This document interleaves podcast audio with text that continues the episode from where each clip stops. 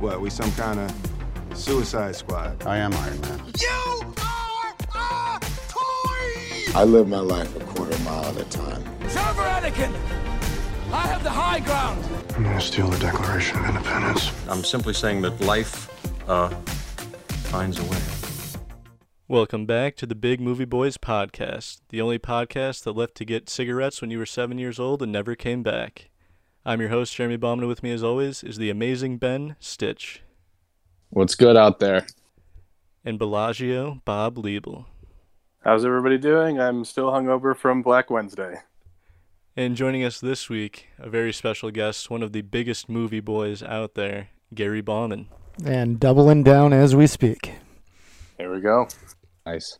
We got a bunch to talk about this week, including a couple of news items that came up in the last week or so. We've got a father-themed Big Movie Boys challenge and a review of Ocean's 11. But first, Mr. Bauman, if I may call you that. Or Dad. How does it feel to be on this side of the podcast? Well, I'd like to congratulate the three of you for finally adding a guest who lends credibility to this podcast. But somebody actually listens to it, too. Like I said, I'm doubling down. This is a listener who actually watches movies. But it feels good. It feels good to be on this side for once, you know. I'd like to get back on the listening side. There's more surprises happening on that side, but... it's all good. All right. Well, let's see what kind of expertise you can bring to the table with our first couple news topics here. I think a movie that you've been dying to see for a long time now is the Clifford the Big Red Dog live action movie. Is this going to crack your top 10 when it comes out? Dying to see it since I saw the trailer 45 seconds ago. So I'm not sure if it's quite at the top 10 yet, but, you know, it's got potential. What do you boys think? Are you excited? Finally, the live-action movie we've all been begging for? I'm afraid, actually. I'm more scared than excited because that dog is freaky looking. This can't be like an actual, like, not big budget, but this can't be like a... This isn't a theatrical release, right? This is straight to streaming, straight to DVD, right? I mean, who wants to see this movie? I don't know who this is for. I wouldn't be surprised if this is straight to VHS in 2021, honestly. That's like the caliber we're looking at. Is Clifford still, like, a relevant book that, like, kids read? Like, because that's what it was, right? The children's book? I feel like I remember it was a book and a TV show. Oh, okay. Cartoon, I think. But, like, I never really was into it. Like, is this... Yeah, are we the audience? Like, people who grew up watching it or reading it, potentially? Or is it, like, aimed for kids now? I could not tell you. I think they just... The way every movie gets greenlit these days is... That's something I've heard of before. Someone will probably go see it if we make a movie out of it.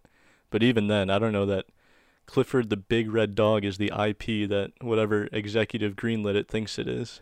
The dog's creepy, though. It looks like the dog's just covered in, like, blood or something. Like, it doesn't look like a big red dog. It looks like a dog that just, you know, killed a rabbit and smeared the blood over its body. I also don't like that it looks like a puppy that they just scaled up. Like, It does look like a puppy, yeah. I always thought the Clifford was, like, an adult dog. And I imagine it only has a lifespan of maybe 18 months. I mean, big dogs typically don't last that long, but... Clifford is 10 feet tall and weighs 2 tons, I'm pretty sure, so... I do remember that book. Yeah, this was never anything I ever got into. If you remember it, you were on your own, I think. Not one you read to me? I don't think that was one I read to you. Well, I do remember you reading me tons of Jeopardy questions back in the day, so that's how we'll transition into the next bit of news. Ken Jennings named the first interim host of Jeopardy following the untimely loss of Alex Trebek. Not that big of a shock. They did not say that they're moving forward with any permanent host, but they are going to run through a couple interim hosts before they make that decision. I think Ken Jennings is probably the... no-brainer pick here. Yeah, that's what I was thinking when it first happened, and like you see, like I even saw like betting odds for who would take over, and like he was I think number one, and then like Jimmy Kimmel was on that list, people like that. But it makes sense to do a trial run with people because it's such a famous role, and it potentially could be like the next 30 years of Jeopardy. Then, so you want to get it right. But so I definitely think Ken Jennings. I don't even watch Jeopardy enough. I probably watch it like 2 times a month, I feel like. So it I'm not going to be too worried on if Ken Jennings is great or not, but it seems like the right pick, at least to have him be the first interim host. I watch it pretty not regularly. I probably catch one episode a week, I'd say. You know, if it's on and I'm just hanging out and I see Jeopardy, like, you know, I'll put it on. And I think it is true. He is a no-brainer pick just because of a million different reasons you can name. But the thing that I'm concerned about is, like, his, like, likability. I don't know if that's, like, the right word to describe it. I feel like Alex Trebek was such a, like, I don't know, just like he like invited you in, like when you're sitting on your couch, it felt like Alex Trebek was talking directly to you. I feel like he had such like a warm, comforting voice, and like he was such a cool guy. I feel like Ken Jennings doesn't have that because he, at least for me, he always seemed a little creepy. So like I think it'll be interesting to see how he does it. He's gonna come off as creepy, I think, and I think that'll be the problem with it. And you know, who knows how long he'll be the interim host for until they try somebody else. Who knows? He might just fucking take it and be perfect right from the go, and he might just become the permanent host. But I think I envision him being creepy. That's what I see. Bob, you saying the creepy thing makes me think of Family Feud back in the day where was it Richard Dawson just kissing the contestants right on the lips? I want Ken Jennings to do that. That guy should be in jail.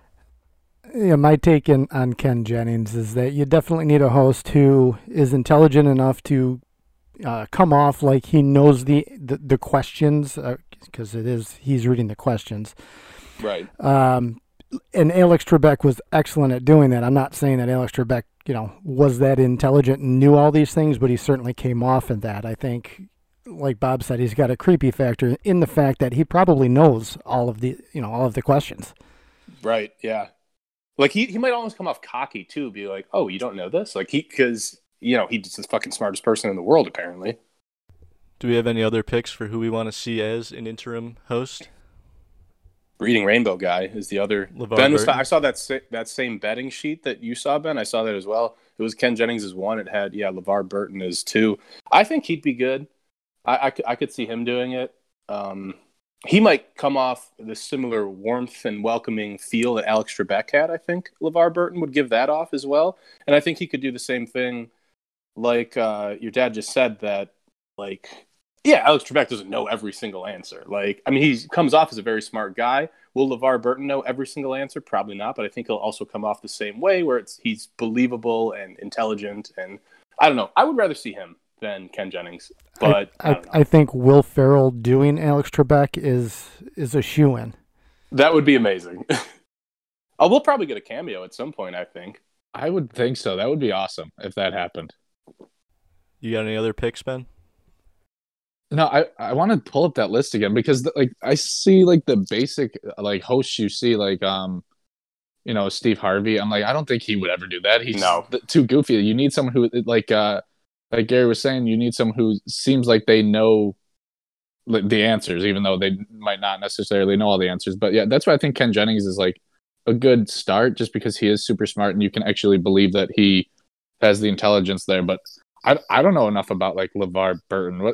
What's he in? Am I dumb? Reading Rainbow. Star Trek: The Next Generation. Oh, okay. Yep. Yeah. See, but I'd be interested. Oops. I think I'll watch anytime it's a new one. I think I'll try to watch and see how they actually do. I'm gonna throw my vote out there for Matthew Gray Gubler. He has got an eidetic memory in Criminal Minds, and therefore probably does know all the answers. Hey, I'm dumb enough to believe that guy is playing himself in Criminal Minds. So for all I know, he is that smart. So my last pick, because it's ABC, right? So my last one would be Michael Strahan. Isn't he on ABC? No, he's on Fox. You can see him doing something. He's on Fox? No, but I thought he's on Good Morning America.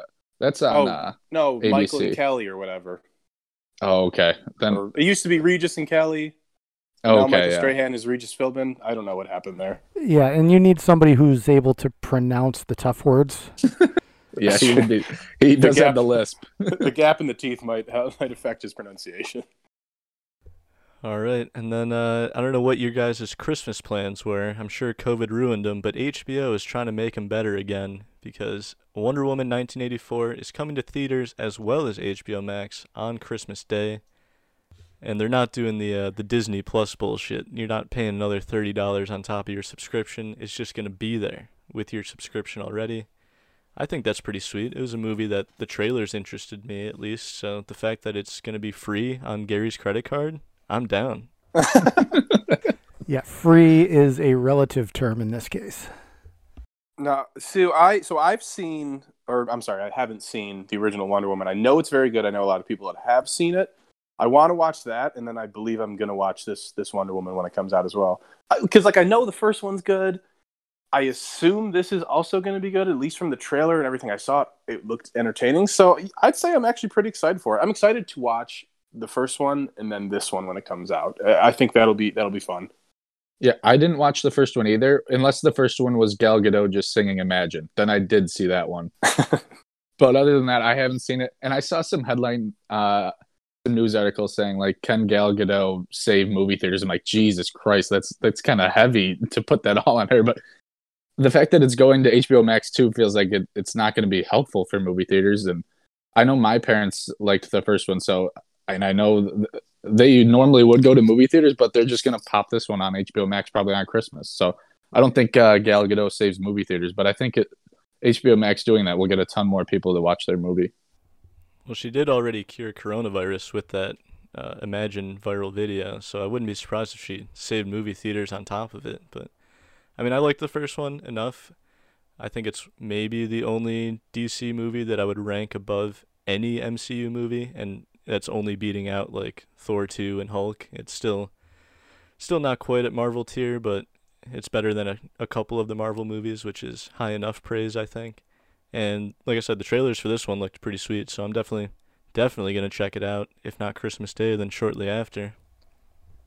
Did you see the first one? I did. I did see the first one. I thought, just as Jeremy said, it was, for the DC world, it was a pretty good movie. I'm definitely not opposed to watching this one. All right. Well, now we got our Christmas plans. Who else is in Wonder Woman besides Gal Gadot? Chris Pine. I have no idea. Okay. Oh, he's a great actor. I knew it was one of the Chris's. I just didn't know which one it was. Robin Wright. Oh, she is too? Okay. The MCU got all the real Chris's, so the DC got the store brand Chris. Gotcha, okay. Chris Pine's a good actor. He's funny in Horrible Bosses too. That's like the only thing I've seen, because I never watched like the Star Trek ones. Yeah, the first Wonder Woman movie might be like the only movie I've seen him in. And he was good enough in that. Don't know how he survived from World War I or whenever that movie was until 1984 and looks exactly the same. That's the biggest question I have going into this movie, but I don't know. We will see.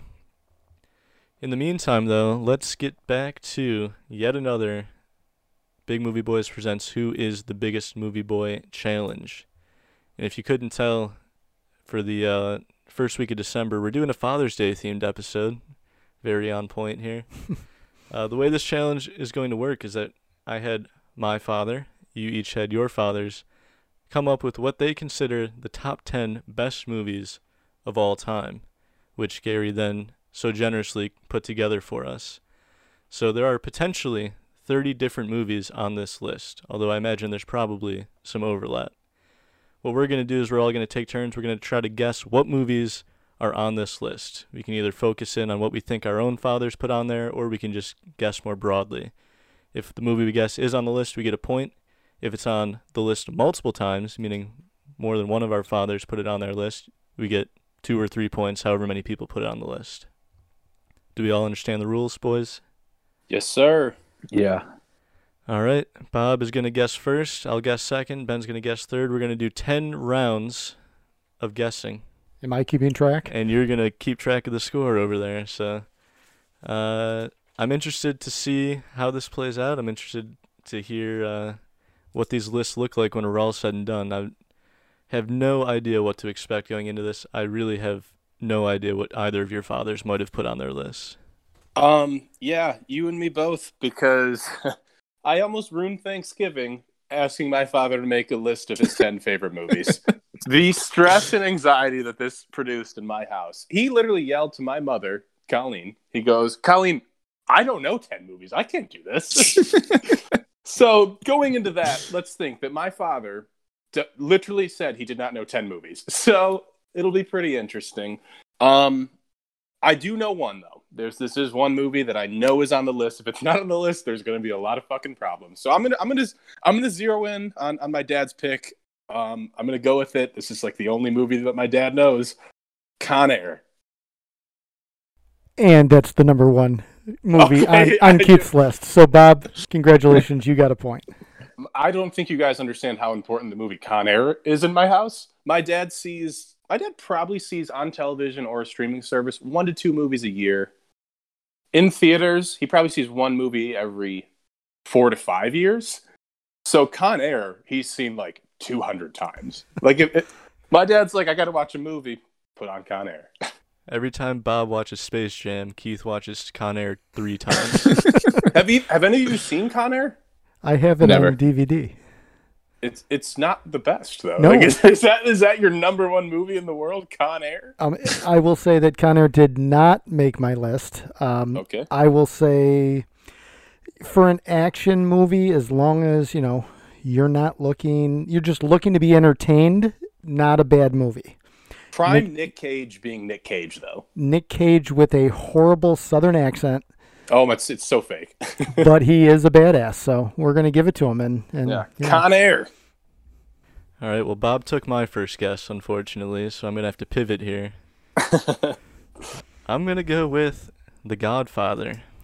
The number one movie of all time. That is that was on my list, so we're going to give Jeremy a point. Ooh, only one. No one else's? No one else's. And previous listeners will know that is my deathbed movie. Yeah. Give Bob a point for that. Maybe I should have went second, because that's definitely what I was going to guess next. After this weekend, I should have put it on, man. I wasn't feeling too hot. That's great. All right, Bob. Yeah, my first guess, I think I'm going to lean towards guessing another Gary movie here, and I'm going to go with one that we've watched on the pod, and that's Goodfellas. Goodfellas is on the list, and yes, it is on my list. Cool. There we go. Well done, boys. You're all for one. Gary is good to guess for because he actually likes good movies. Like, yeah, I'm trying to even think about my dad. My dad he watches a ton of movies, but I feel like they're just random movies. Like, he'll just watch it if it's on like FX. I'm not really sure what to even guess for him. If it was Seinfeld episodes, I think I could do it. But I'm sorry, Bob. When all is said and done, I'll throw out a little trivia for the movies that happen to be on these 3 lists. So, ooh, I'm excited for that. I'm going to keep guessing your movies, though, because I think, you're the easiest to guess for because you actually know good movies. I'm going to go with Pulp Fiction.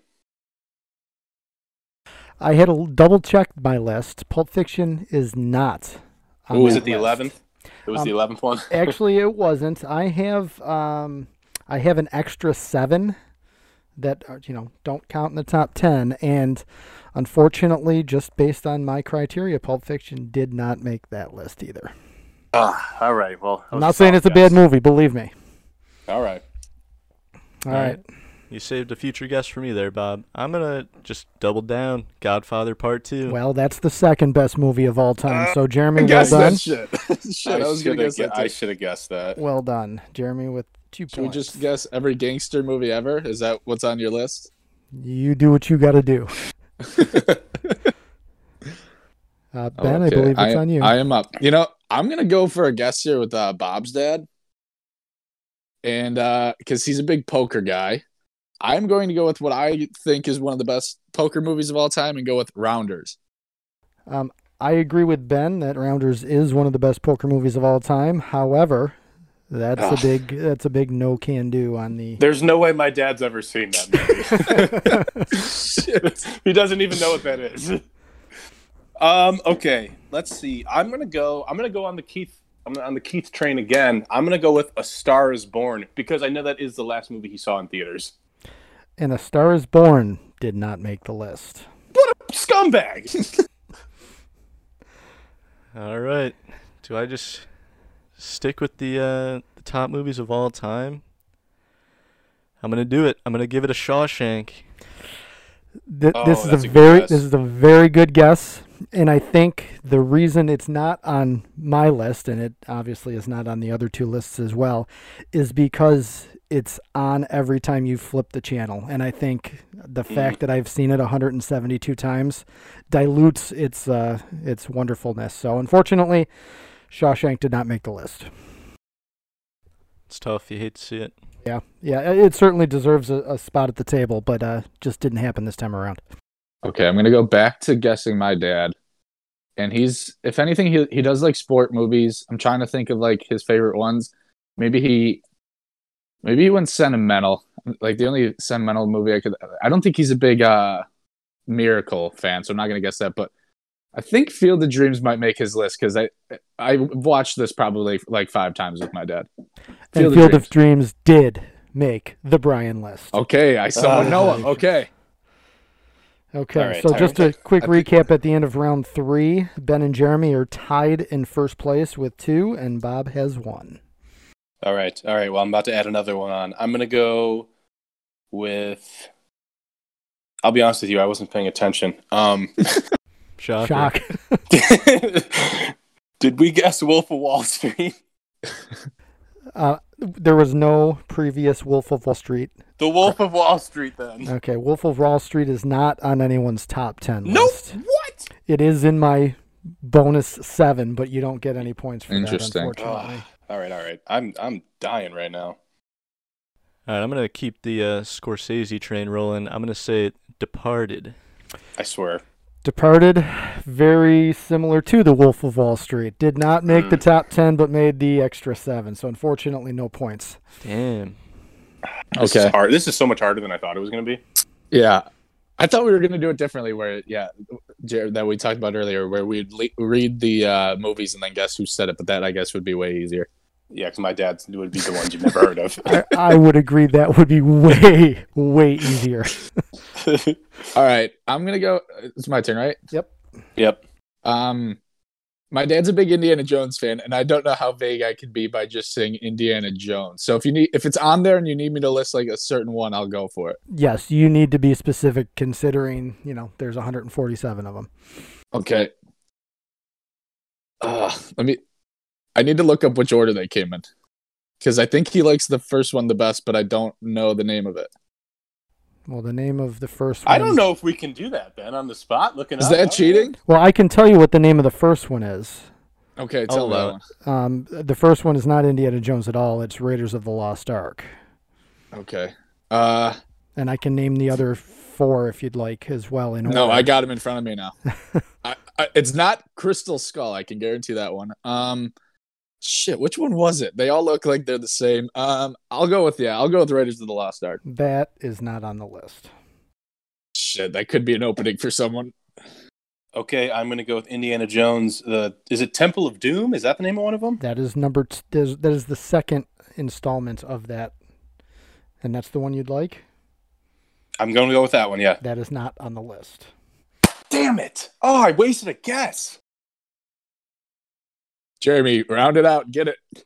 I hope my dad didn't put Indiana Jones then. I'm not guessing Indiana Jones. I'm trying to figure out if there's any crossover on these lists at this point. I'm trying to go for multiple points here, but you know what? I'll say it just to piss Bob off. Give me Return of the King, the best trilogy of all time.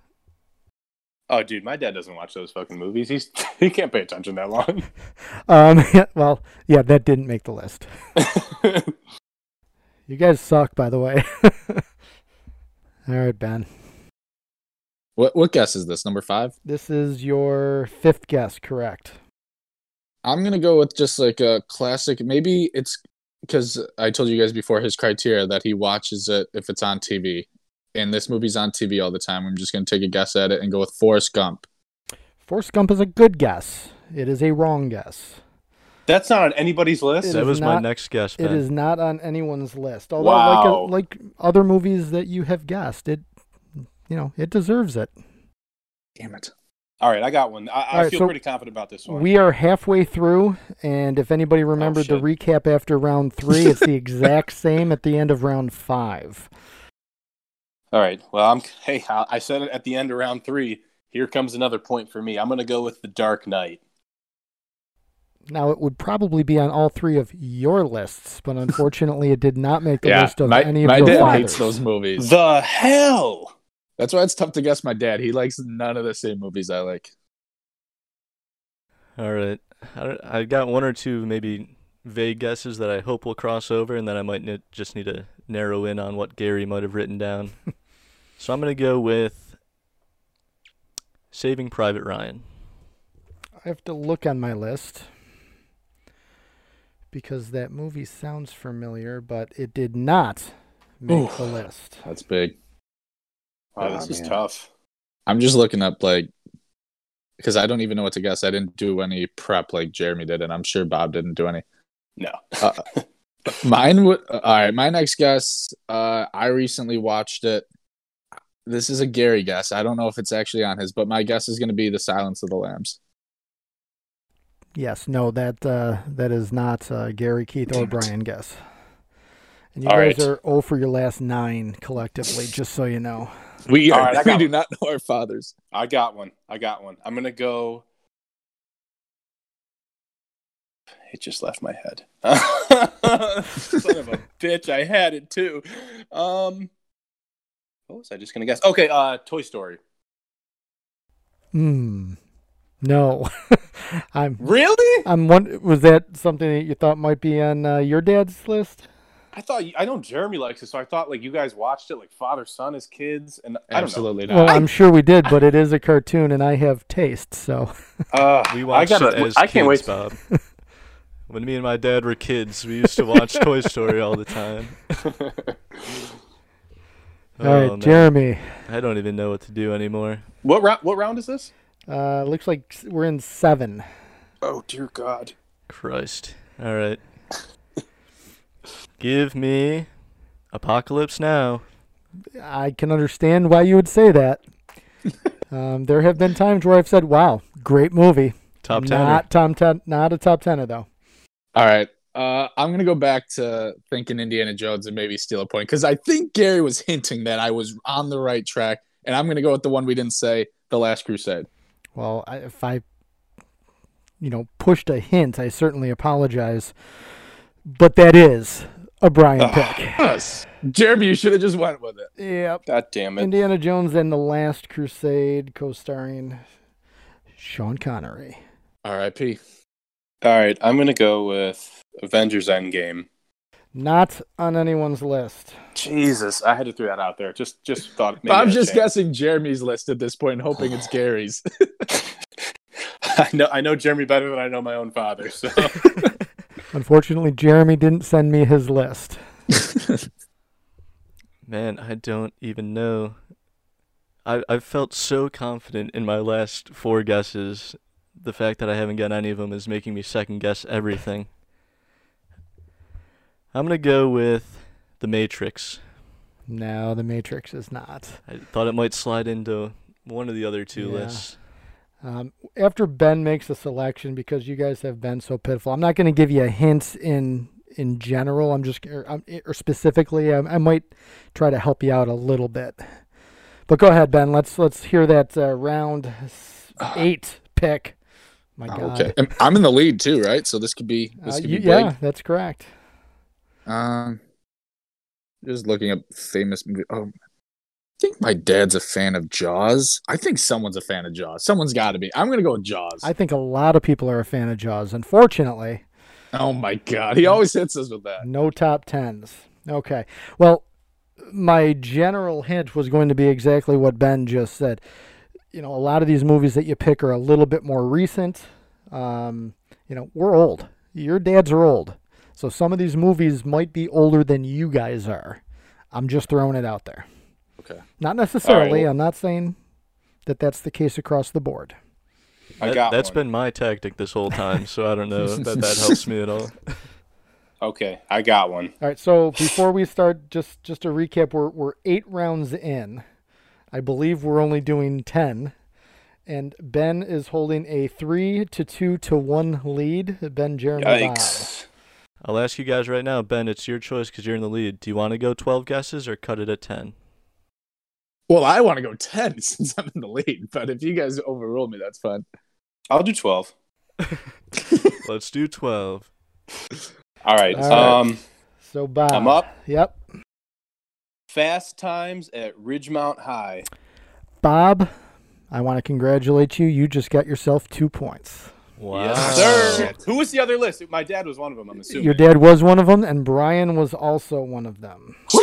Ooh. I kind of thought about that when I didn't know he would have put that in his top 10, though. Damn, not even movies on that my radar. Movies that my dad has acknowledged that exist. Fast Times at Ridgemont High and Con Air. I was saving. I knew that one. I knew he was going to put that one too. I was saving that one. I didn't think it would be on your dad's though, too, Ben. So I'm happy about that. Let's go with an oldie but a goodie. Give me Star Wars Episode 5: Empire Strikes Back. Well, I'm just going to shoot you down right now. Damn it. However, had any of the Star Wars made the list, that would have been the one. I have my personal philosophy, and this does not obviously go to your fathers, gentlemen. I had a problem putting any one of any huge series on my list because, you know, there's 9 Star Wars movies. How do you single one out? That's a great hint because my next guess was going to be Jurassic Park, so I'm going to steer clear of that one. Again, this is just me. Anyway, Jeremy, that's a big topic, so. I guess my dad might have said it, but I don't know what Keith is. What's going on in his head? I don't even want to guess for him anymore. I thought my Rounders guess for his was like smart. It makes sense, but I'm gonna think back to my dad. I'm thinking like a movie I just saw that was on. I don't. If it was Paramount, no, I don't think it was Paramount or FX, one of those ones. But it's a Thanksgiving movie, and he probably saw it. And I'm thinking the Longest Yard. I'm thinking my dad picked this movie because he just recently saw it and didn't know how to think. I'm gonna go with a Steve Martin classic, Planes, Trains, and Automobiles. You have a logical mind, Mr. Stitch. That was on your father's list. All right. So we are on round 10 of now 12. I vote to go back to 10 rounds. Although Bob's right behind you now, Ben, so because he got that 2-point bonus. Yeah, I'm now in jeopardy of losing. I'm going for another. I'm gonna go with the. I know this is the last movie that my dad saw. He's very impressionable. American Sniper. Again, a well thought out plan. American Sniper is on Keith's list. Whoa! I thought you just faked me out so hard there. Oh my God! I thought you were about to tell me that it wasn't on there. No, you're American Sniper is on the list. Congratulations. Let's go. I felt so confident in my list of guesses here. I gotta go strictly for Gary movies just to make up some points. Don't screw me. Hunt for Red October. Hunt for Red October. I'm surprised it took you this long.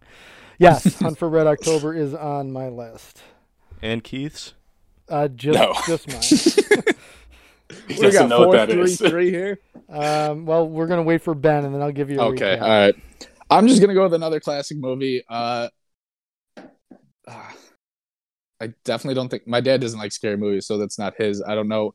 Maybe Keith watched this when he was like 10 years old and loved it. I'm going to go with The Shining. Personally, I think if any one of us would have hit it on the list, it would have been me. I didn't, so no, unfortunately. Not happening. So, a recap with 2 rounds to go. I'm switching my mentality here. Bob with 4 and Jeremy with 3. Shit, I'm switching my whole game plan here. Wait, are we on round 11? Yes. Okay. So we have 2 more rounds to go, and it's anybody's game. I am going to go with Finding Nemo. Terrible guess. Yeah, it was a terrible guess. My dad likes Finding Nemo, I thought. Apparently not as much as, 10 other movies. Shit. Okay. God damn it. All right, Jeremy. I see so many avenues for these last 2 guesses here. I don't know which one to take. I think it's entering the zeitgeist once again. Hopefully it was on the top of someone's mind. I'm going to go with Die Hard.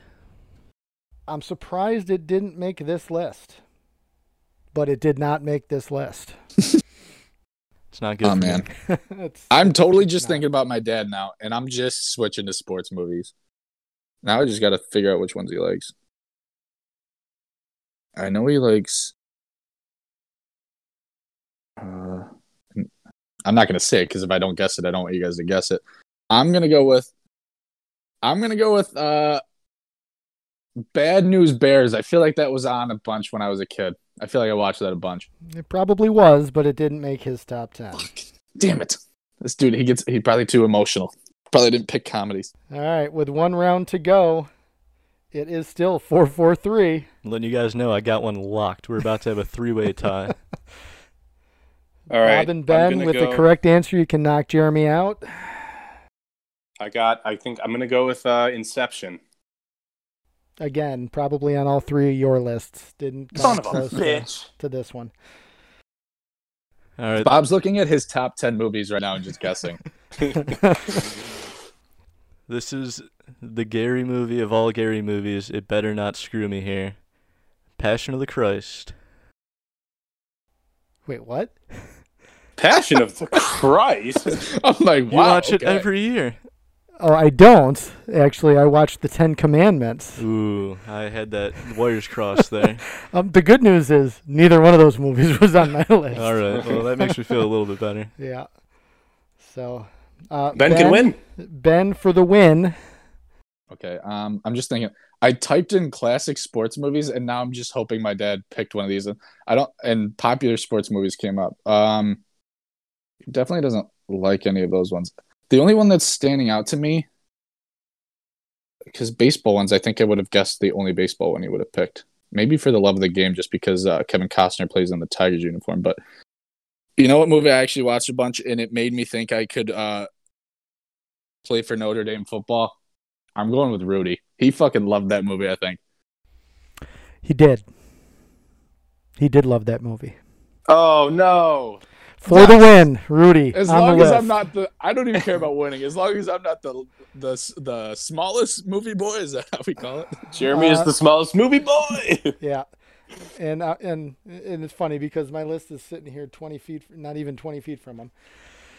But I want to hear the lists. Well, yeah, we're gonna go over the list. We gotta go over those before I go over them individually. I'd just like to tell you the difference in tastes between the three fathers, if we may.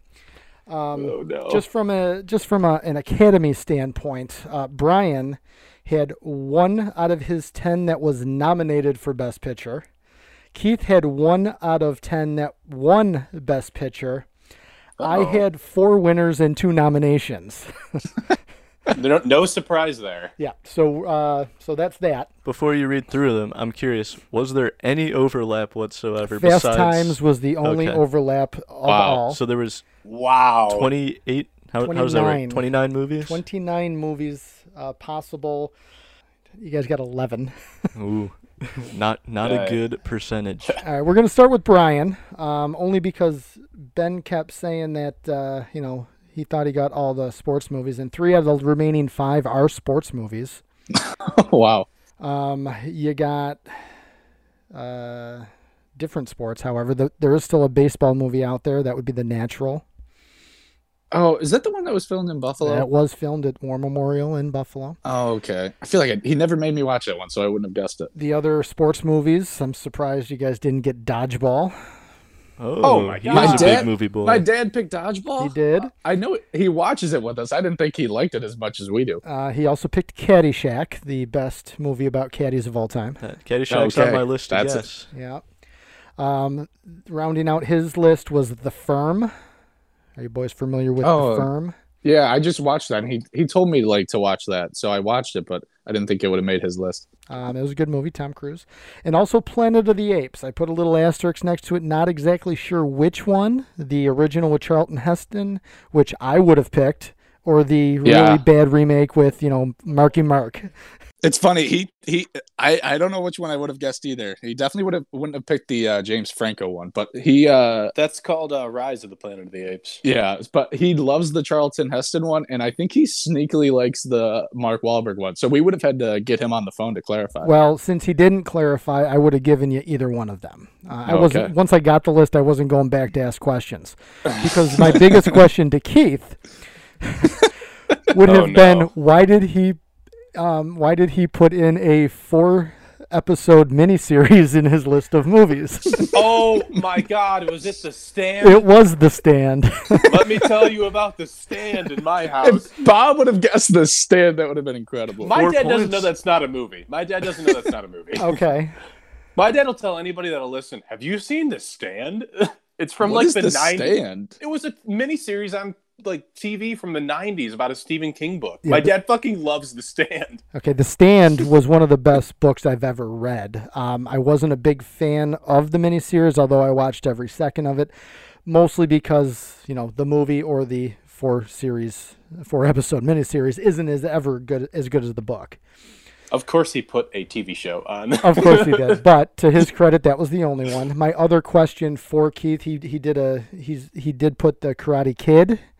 Again, I'm going to assume the Ralph Macchio and not the the Will Smith kid one. My dad doesn't know who Will Smith or Jaden Smith is. Okay, so perfect. I think we're safe to assume it's the Ralph Macchio. All right. His Academy Award winner was Titanic. Oh my God! I did not guess that. I almost did, but I was gonna think like none of them said Titanic. That's wild. Yeah. Oh, that's a good one. Yeah. And then rounding out his list, since you guys only got three of them, Days of Thunder, another Tom Cruise movie about race car driving, The Hunger Games. What? What? Is he a 16-year-old girl? I don't know. He didn't differentiate, so I'm assuming just the first one. He meant the whole trilogy. Yeah. Quadrilogy. He's like, I want all of them. Another race car movie, Talladega Nights. We should have guessed. We should have gone down the NASCAR path for Keith. Yeah. And Back to the Future. Almost guessed that, thinking that's Gary might have it. Yeah. Yeah. Right, that would have been a good guess. So now we're on Gary's list. Now I'm gonna say that my list wasn't gonna be very easy for you guys to get because there's probably a couple on here that you've never heard of or you know. Definitely fringe for you guys, but let's see. The Usual Suspects. Oh, that's a good one. Django Unchained. Almost. I couldn't figure out which Tarantino movie to pick, so I didn't pick any of them. Yeah. The Warriors. Okay. I don't know that one. Considering all three of you are former Warriors, you know, you should have just thrown that out there. But yeah, that's a 1979 movie about a New York street gang. Classic. Of course, a gang movie. Of course. The Outlaw Josie Wales. Never heard of that. Classic Clint Eastwood. Rocky. Oh, wow. Oh, man. I thought you didn't pick any major series ones. Well, I guess that one was. He didn't, except for the one that he did. Except for the one I did. And then the one that I'm shocked Jeremy didn't get. Immediately his pick for Hunt for Red October, he wants to guess. Is it L.A. Confidential? It's not. Okay. Although that was my first DVD ever. No, Gladiator. It's on my list. I almost said it. God, jeez, Jeremy. Yes. I was thinking Jeremy, about Gladiator. What a horrible son you are. Well, when he said that might have been my next guess, except he said older movies. And when did Gladiator come out? 2000. 2000. Yeah. 20 years old. Yeah. You said older movies, so I guessed Star Wars. That came out 40 years ago. We should have guessed Outlaw Josie Wales, Rocky, or The Warriors, which were also. I wasn't going to guess any of those. I almost guessed Gladiator. All right, for what it's worth, the list you got. I think you guys said The Wolf of Wall Street and Departed. The other five on my extra list was Troy, Avengers: Infinity War. I knew there'd be one of them. Vision Quest, which I don't expect you guys. Oh no, I know that one. I hate that Tim Allen movie. It's not a Tim Allen movie. You're thinking of the Santa Claus. Galaxy Quest? Galaxy Quest is the Tim Allen movie. That's what I'm thinking. Vision Quest is Matthew Modine as a high school wrestler. Oh, yeah, okay. I've heard of that movie. The Princess Bride. I considered that. Okay. And Stripes. Stripes is on my list to guess as well. See, I watched like the first 20 minutes of Stripes and couldn't get past how... what's his name? Bill Murray just like immediately threw a TV out of his window or something, and I was like, I can't buy this. Oh, he threw a basketball out of his window. That's what it is. Yeah. Okay. But anyway, that rounds out my my list. So kudos to none of you, but Ben, you win. My dad's a sucker for sports movies, and I should have went to it earlier. I should have went to that well earlier. Hey, at least I didn't lose. Yeah, we're all super thrilled about Bob not losing. All right, Jeremy, let me pull up the list of movies and have you guess here. Oh, thank you. Thank you for taking the reins on this one. Let me know when you're ready with that list, Ben. Yeah, I have it up right now. Ready when you are. All right. How many movies are on it? What numbers am I guessing? 1 to 100. Wow, you put in the extra work this week. I appreciate it. I'm going to go with number 2. Ooh, it's Bright. Oh, you got Bright. Oh, man. Damn, I'm legitimately not thrilled to watch this, partially because I've watched it before. So it's an extra bit of punishment for me, and you guys will have no idea what I'm talking about when I review it. You could also lie. I feel like if this was Bob and he already watched it, he would not rewatch it. Oh, God, no. Yeah, no way. Well, unfortunately, I've forgotten everything about this movie because it's that bad. But I guess we've got that to look forward to next week. And before we get into our recap of Ocean's 11, I did want to bring this up. This is a fun little thing, and I don't know if you guys have ever done it. Do you ever look up what celebrities, what movie actors or actresses share a birthday with you? Yeah, I did. Yeah, some, yeah.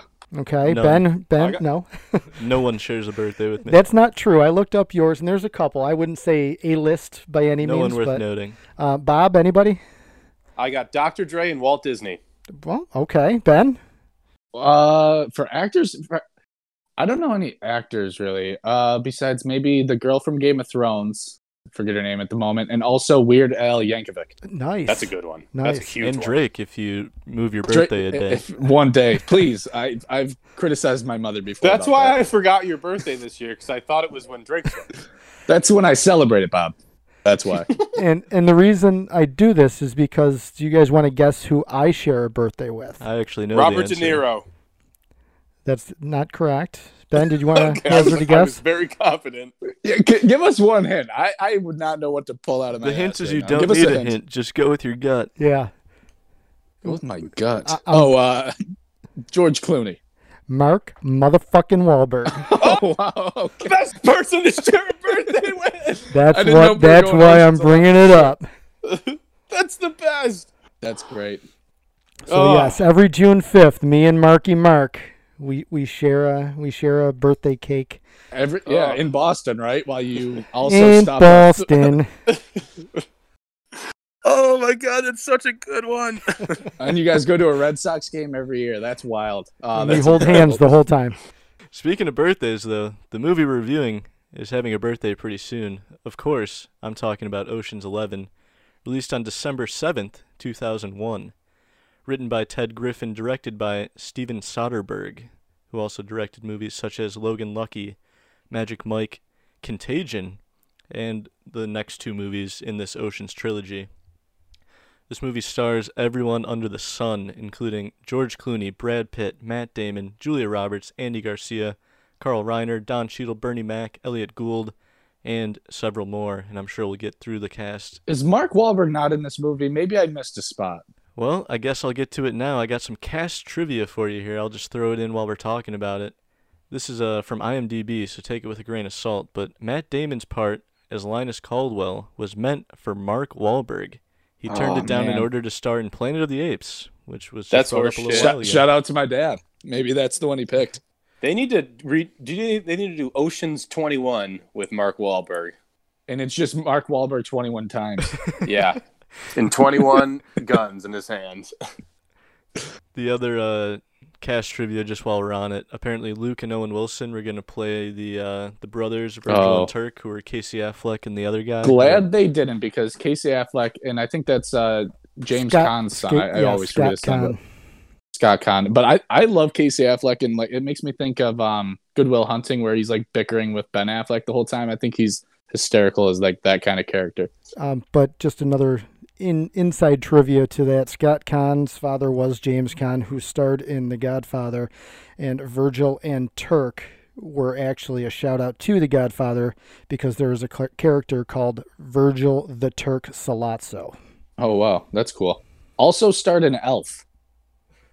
Who? Which one of them starred in Elf? James Caan. Oh yes, he did. His second most known role. And then just the last bit of casting trivia. Apparently, Bruce Willis was originally cast as Danny Ocean, but had to pull out. And then I don't know if you guys have seen this movie or any of the other two in this trilogy, but he makes a an appearance as himself in Ocean's 12. So, but yeah, let's just start with the usual question for Ben. We'll start with you. Had you seen this movie before? And if not, what were you expecting going into it? And what were your general impressions? I have not seen this movie before. I don't know why I haven't. It's after watching it, I really like this movie. I like a good, well thought out, like bank heist movie, just any robbery movie. I do like them. I don't know why I don't watch more of them. I know there's the classic Heat. I've never seen Heat. I feel like I want to watch that now after this one before I watch like Ocean's 12 and 13 even. But this movie was really good.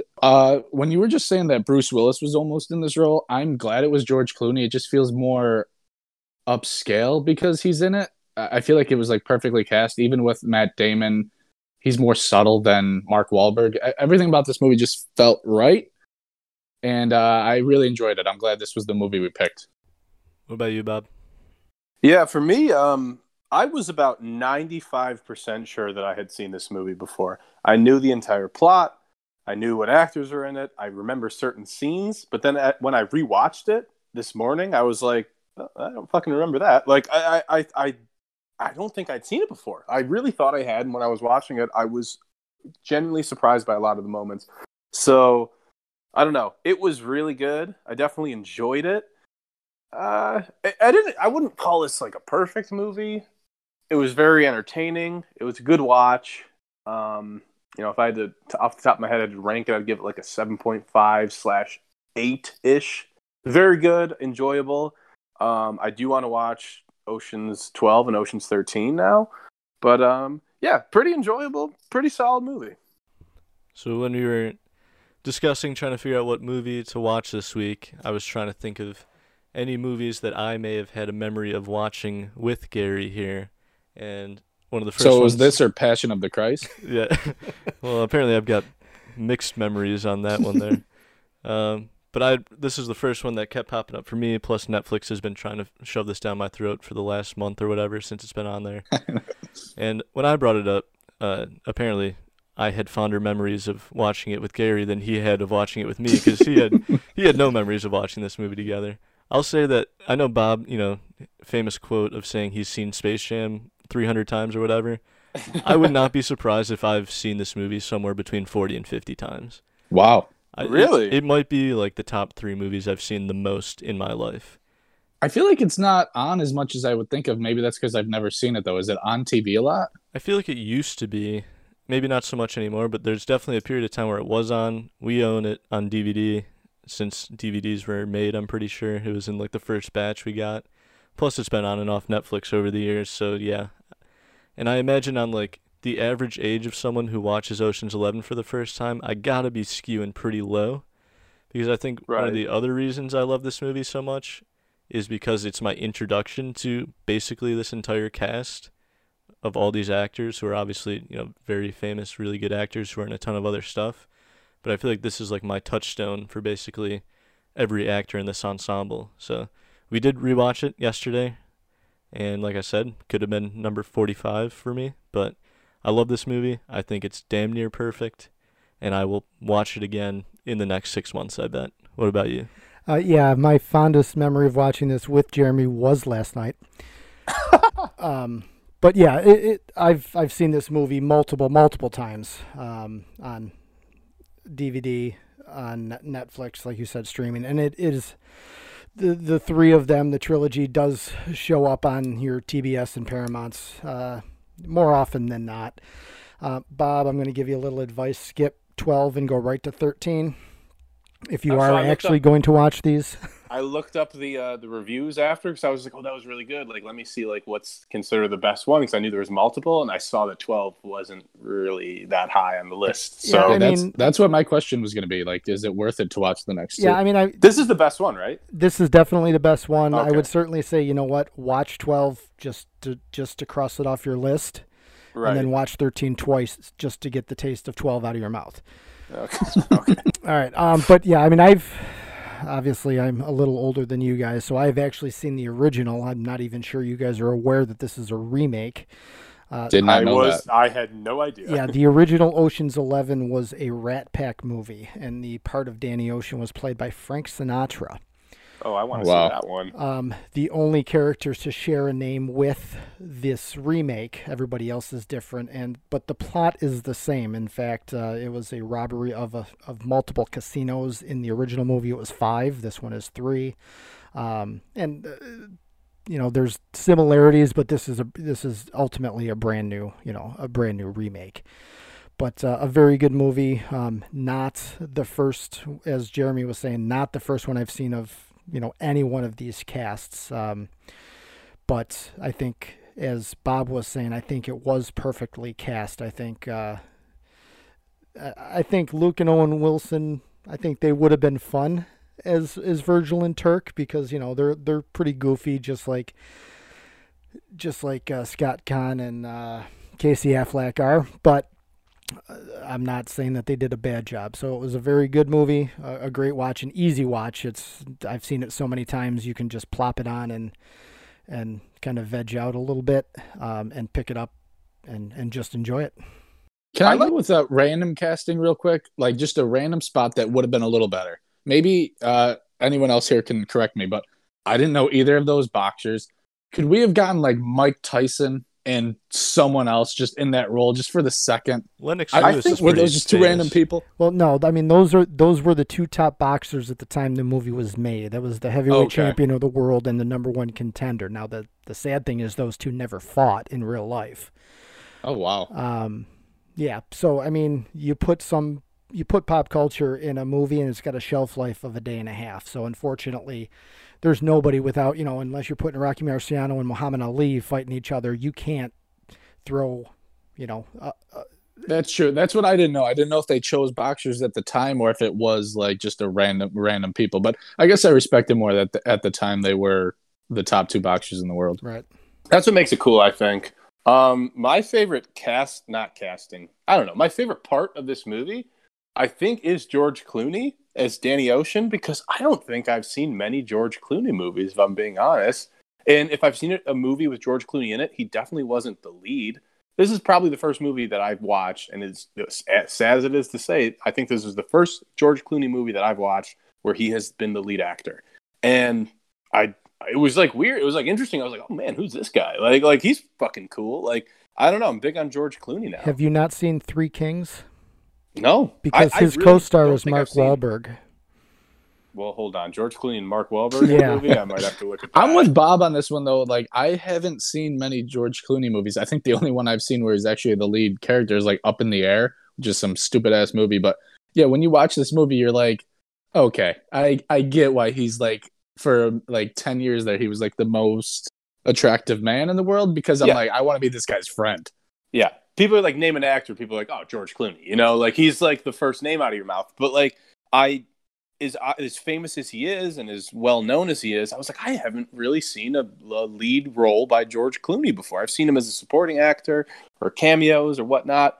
But like, I need to look into him some more, because I enjoyed every second that he was on my screen. I also love his introduction, and this can be said about basically everyone in his crew, because they do have to introduce 11 plus side characters in this movie, and I feel like every introduction they give when they're doing kind of the montage of getting the whole gang together, the way they introduce each character is like surgically precise, and the way the movie starts with his interview for parole and the way he's answering these parole questions as like a sarcastic asshole just sets the tone for him for the entire movie. And I think this has some of like the best underrated comedy. Like, I would almost call this a comedy movie for me personally. I totally agree. There's, for the 50 times I've seen it, there's parts that make me laugh every single time.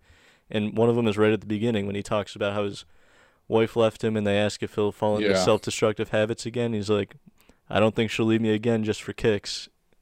And I'm just like, okay, I know who this guy is and I want to watch him rob 3 casinos. That's how I felt too, just because when you mentioned that Bruce Willis would have been almost Danny Ocean, I just feel like this movie's not the same then. Like, George Clooney's so smooth, and it feels like he has like the perfect role, and he's like that sarcastic person at the beginning, and you just like, that's like what made me excited for the movie. Sometimes there's the opening scenes where you're like, come on, let's just get to the movie. But I could watch just George Clooney just like smooth talking for like an hour and a half. And then I also just his relationship with Brad Pitt, I think, is awesome, and their kind of like unique language they share, which I guess is implied to be like a thieves' language, the way they discuss like the different tactics they're going to use, and they have all these like code names for them. Or in other scenes where Danny will be talking to Rusty and having a full conversation where Rusty doesn't say a word, he's just like asleep on the bar counter, and Danny Ocean's just having a full conversation with him, and they keep moving forward. I don't know, everything about their friendship is perfect, in my opinion. Or even in that one scene where Basher comes in and says, they nosed up the couplet in his horrible Cockney accent. But, you know, George Clooney says, or Danny says to Rusty, do you think we can? And right away, Rusty knew exactly what he was talking about and said, by tomorrow. It's like Jeremy said, they just have this bond that they don't even have to finish each other's sentences because they know what they're talking about.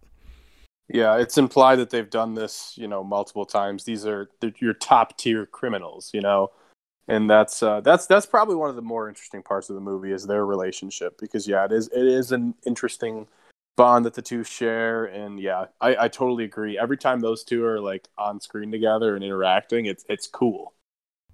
Before we get too far from the general casting stuff, did you guys pick out any of the I don't even know what they consider him in the movie, like the C-list actors that Rusty's playing cards with at the beginning? Yeah, that was great. That guy was from the Mighty Ducks, Joshua and Topher Grace. Obviously, I like that they were using the real names. It was weird that Topher Grace was Topher. Well, they were all playing themselves. Mm-hmm. Oh, I didn't know that. Yes. My guy from the Mighty Ducks was one of them. Yeah, Josh, is that his name? Yeah, Josh. Yeah.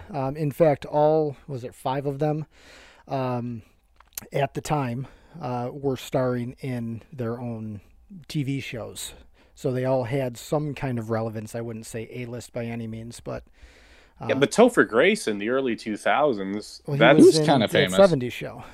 Yeah, that's probably the most famous he's ever been. Well, which is why he had the biggest speaking part. Right. And the other 4 were kind of a side note, but they were all, like I said, starring in different TV shows at the time. I love stupid shit like that in movies, though, where they can just add something that people can latch onto, like how we are 20 years later. Think about this, though. Think about that. When you're watching that, all those people in that scene were, like, popular enough stars at the time. Same thing with the boxing. Those are the two biggest, you know, heavyweights of the era fighting. Like, can you imagine watching this movie in, what does it come out, 2001 or 2000? 2001. Imagine being in a theater in 2001, how much better this would be, just because there's a lot of cultural relevance with, like, those side actors, with the fighting, you know, like, I wonder if there's more stuff that we might have missed because, you know, we're watching it in 2020, but, like, I don't know. It's kind of cool that there's little bits of cultural relevance for the time period. But I didn't know either of those. I mean, I just thought, I'm so stupid when they're like, oh, Topher Grace is playing a guy named Topher. You know, I didn't pick up on that. What a coincidence. The first boxers, thing I thought was the Joshua. I'm like, I'm pretty sure that guy's name is Josh in real life. And then they said Topher. I'm like, oh, they're all playing themselves. Okay. Yeah. It makes complete sense now. But when I was watching the movie, I was like, oh, that's weird.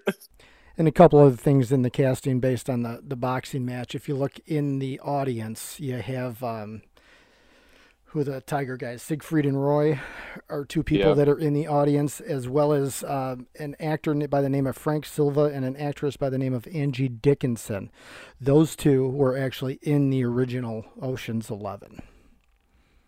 I think they might be the last 2 alive at the time of the film that were quality big players. Quality commentary. This is the best guest we've ever had. Wait, I'm sorry. Is there a note of surprise in your voice? Wasn't Wayne Newton? Was Wayne Newton? Wayne Newton also was in there. Yeah. Okay. Siegfried and Roy. Yeah, Siegfried and Roy and Wayne Newton were your Las Vegas staples. That's why they were in the audience. Frank Silva and Angie Dickinson were a shout out to the original Ocean's 11. There's also something I hadn't even caught in my first 44 viewings of this. There's a MCU reference when the crazy guy is yelling out to Saul, who's playing Lyman Zurga at the time, and he's yelling, Saul, it's me, Bucky Buchanan, a.k.a. the Winter Soldier. Wow, that's interesting. This is pre-MCU, so not really an MCU shout-out, but it is a Marvel shout-out. It's a Marvel because from the comic books.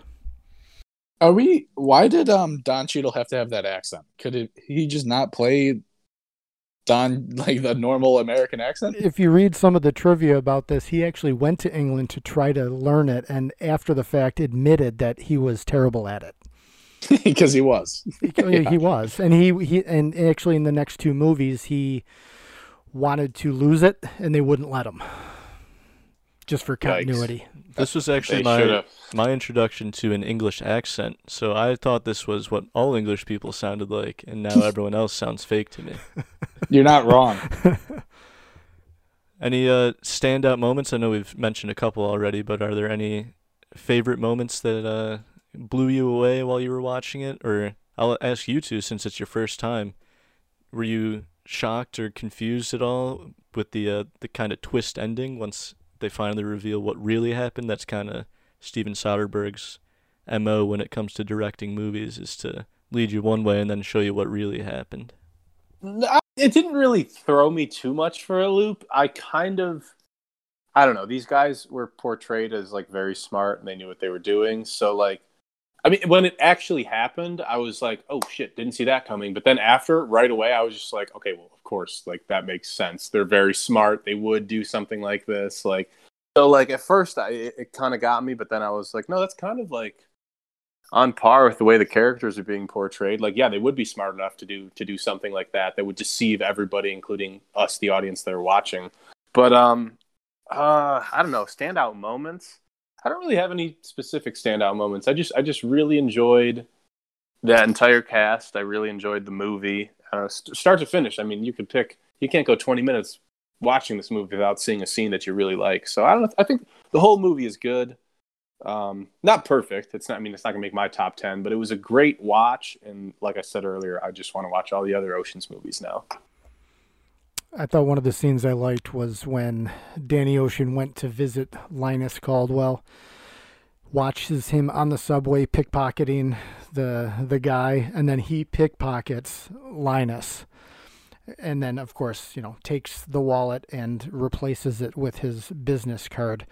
I just thought that was pretty cool. Here's a thief robbing a thief who robbed some guy. No, yeah, I agree with you. That was one of the cooler scenes because it's just like a little gimmick in the movie where it's showing off basically. And I love a good, like, random pickpocket scene. And then to have back to back, come on, that's great. My thing was like, for me, the movie standout scenes is more, it's tough because it feels like it's a lot of just planning. And I love like planning scenes and you don't really know what's coming. The thing that stuck out to me, and I want to ask you guys this, I don't know if this is too rude or whatever, is Julia Roberts attractive enough to be like this smoke show in the movie? No.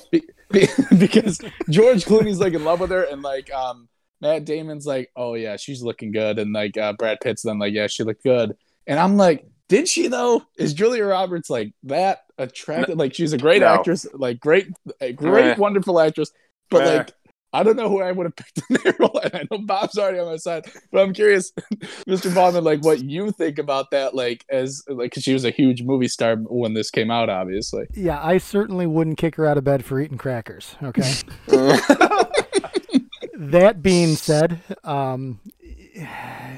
she's not unattractive by any means, but yeah, I mean the smoke show that she is made out to be, probably not so much. I mean, look around the COT and find somebody better. But yeah, the dialogue though, the way the dialogue is like, oh yeah, this is a piece of ass. I was ready to see who came walking down those stairs in that red dress. I'm just like, Julia Roberts. I was like, wait, what? Maybe not for me, but like, Ben, I'm happy you brought it up because I was thinking the same thing. I was like, we could do better. She went a little heavy on the Botox and the lips too for this movie, I think. Yeah. I do think she has one of my favorite lines, though, or one of my favorite interactions when Danny Ocean goes and visits her in the restaurant, and they're kind of catching up after he got out of jail. And I think she's got a lot of great lines in this whole back and forth, but also when he starts going, "Now, I always confuse Monet and Manet." And then he says something about each of them, and she just deadpan just goes, "Yeah, and they both paint occasionally." Like that whole back and forth, I just love the writing in that scene. Yeah, and if we're talking about like scenes too, or just like suspense, because there's some suspense in this movie. It's not like, because in the end, you know they're gonna get away with it, more so maybe because I know there's an Ocean's 12 and 13. But my suspense, like, I like the Yen. What's his name? Is it the Amazing Yen? And he like has to get out of there, and like the thing he pushes off, that I don't even know what you would call it, but it almost touches the laser. The briefcase. Like that was like the most suspenseful part of it, I feel like. But there's never really a part in this movie where I'm like, they're not going to get away with it. Even when, because most movies, when you know what's going to happen, you at least at some point think, oh, they're going to get caught. But I never thought they were not going to get caught here. You mean you weren't nervous when those two big bald guys with goatees asked the third big bald guy with a goatee to come beat up Danny Ocean? That was, I guess, the biggest twist to me, was like him beating the shit out of him and then not beating the shit out of him. I always find it funny that those two are apparently incapable of beating him up, so they call a third guy. I know, I was confused by that, yeah. I need, what happened with the guy that was supposed to beat him up, that when they got into the room, he's just like, "Oh, hey, what's up, bro? Like, we're buddies. We send Christmas cards to each other." Like, I needed a scene to explain why those guys knew each other. Well, Danny knew everybody. Danny knew everybody in Vegas, and he did say that he had to give this guy a couple million not to really beat the shit out of him. My question in this whole scene was that they were supposedly in that room by themselves for, God, a good half hour, 45 minutes. I think he should have looked a little worse. I was thinking the same thing. George Clooney should have been like, beat the shit out of him. Like, yeah, shouldn't he be dead? Unable to talk, at least. At the very least, he would have a bruised eye, but you would think he would have punched him in the face a little more. He should have looked worse than he did. I'll give you that criticism. You're right. This is only a 9.5 out of 10. I will mention just my other, I think, favorite moment in this movie is at the very end when Rusty goes to pick up Danny from his 3 to 6 month stint for breaking parole, and he has Tess in the back seat, and they get in, and she says, "We need to get Rusty a girl," and he goes, "I think there's a women's prison down the road." That line forever will make me laugh. That is a good line. And then, are those guys just following her, or they're following, just trying to figure out where this money is because they know George Clooney had something to do with it? Correct.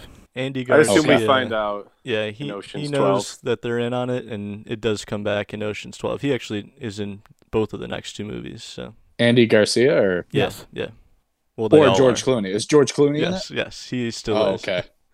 Is Matt Damon in all of them? Yeah. Yes. No, Mark Wahlberg's in Ocean's 13. And by the way, the two goateed bodyguards are former professional wrestlers. Oh, nice. Which I should have known that. I should have known them. I don't know them, though. All right. Any other final thoughts on Ocean's 11? Obviously, we all know mine. Great movie. Everyone should watch it and then watch it again. Honestly, talking about it now, I could watch it again today. I would just like to say it's a quality movie. It's a good watch. It's it's good quality movie. If you haven't seen it, if you're someone like me that thought you saw it, you might want to double check and go watch the movie, because it's good. Yeah, if you're somebody who has not seen this movie, I could recommend it, and you're gonna enjoy yourself. It's a good movie. Yeah, my thinking off it is great heist movie, and it makes me want to go watch more heist movies. Not necessarily 12 and 13. Now that apparently 12 is not as good as I would have previously thought. I'll eventually get around to it. I think both of them are on Netflix, so I'll probably watch both of them. But yeah, it makes me want to go watch Heat, and then maybe Den of Thieves, I think, is also on Netflix. It makes me want to go watch more heist movies. Well, gun to my head, I think that this is a movie that anybody who is running a movies-based podcast should have already seen. So, we don't claim to be a good movie podcast. But we are a movie podcast. But really, definitely a watcher.